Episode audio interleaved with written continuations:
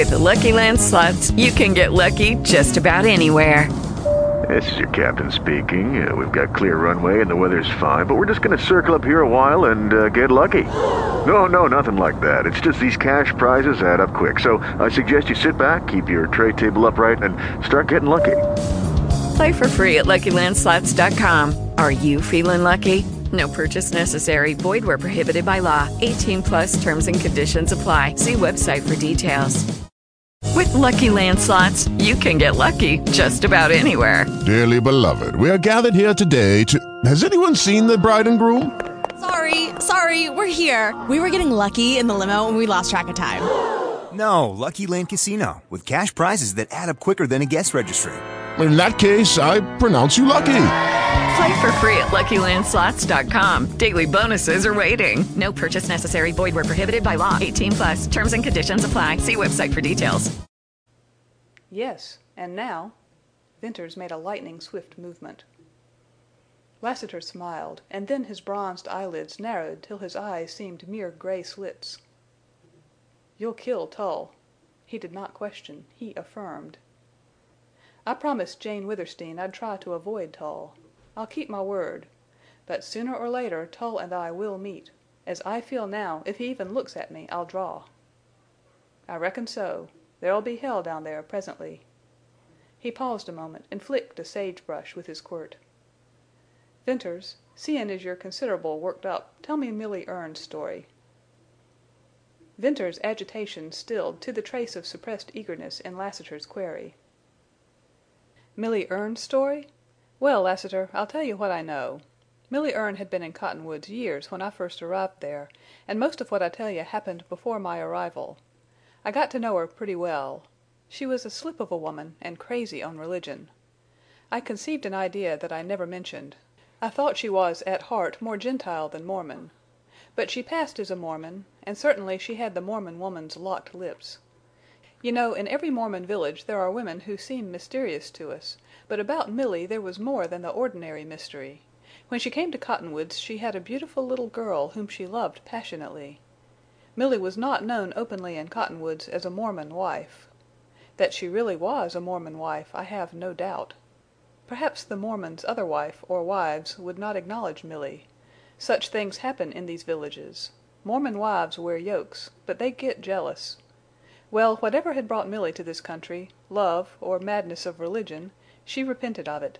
She gave up teaching the village school, she quit the church, and she began to fight Mormon upbringing for her baby girl. Then the Mormons put on the screws, slowly, as is their way. At last the child disappeared.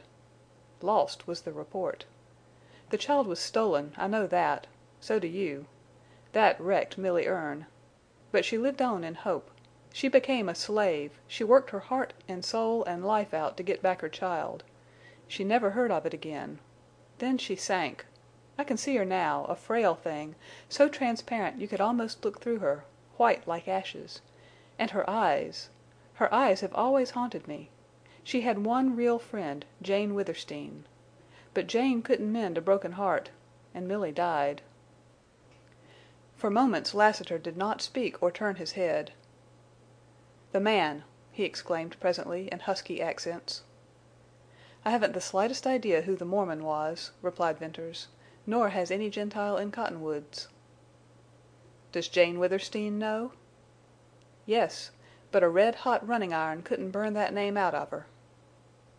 Without further speech Lassiter started off, walking his horse, and Venters followed with his dogs. Half a mile down the slope they entered a luxuriant growth of willows, and soon came into an open space carpeted with grass like deep green velvet. The rushing of water and singing of birds filled their ears. Venters led his comrade to a shady bower and showed him Amber Spring. It was a magnificent outburst of clear, amber water pouring from a dark, stone lined hole. Lassiter knelt and drank, lingered there to drink again. He made no comment, but Venters did not need words. Next to his horse a rider of the sage loved a spring. And this spring was the most beautiful and remarkable known to the upland riders of southern Utah.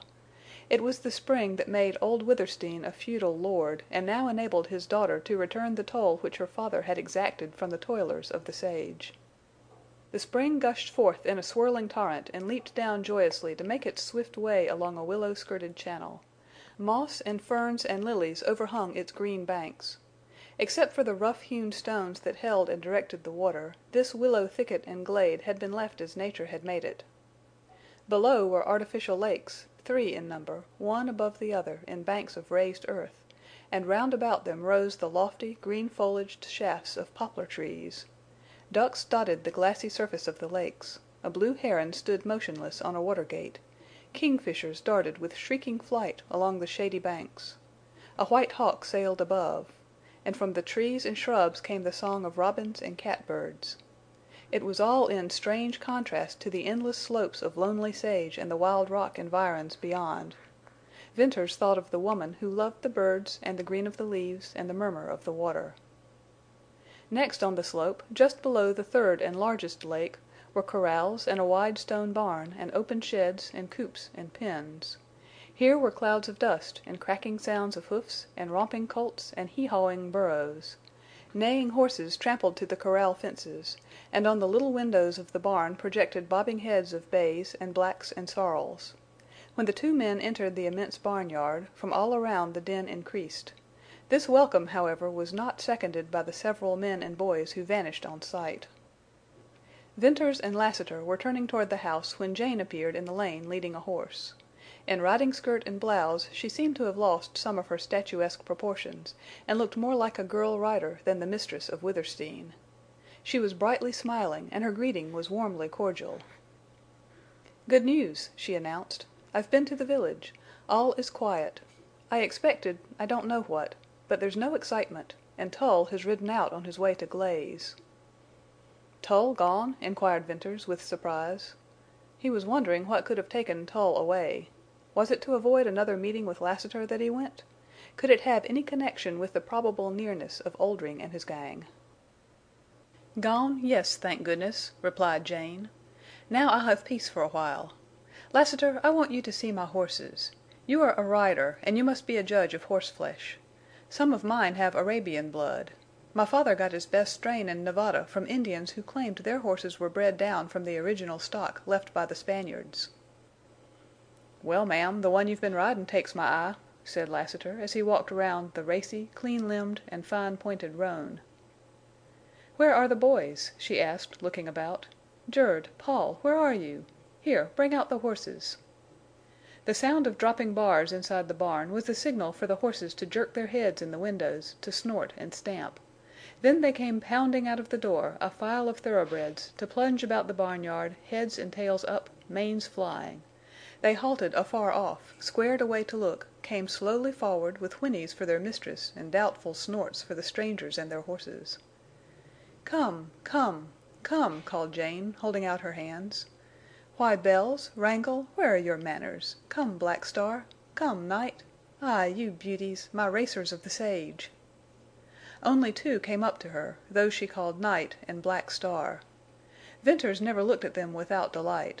The first was soft dead black, the other glittering black, and they were perfectly matched in size, both being high and long bodied, wide through the shoulders, with lithe, powerful legs.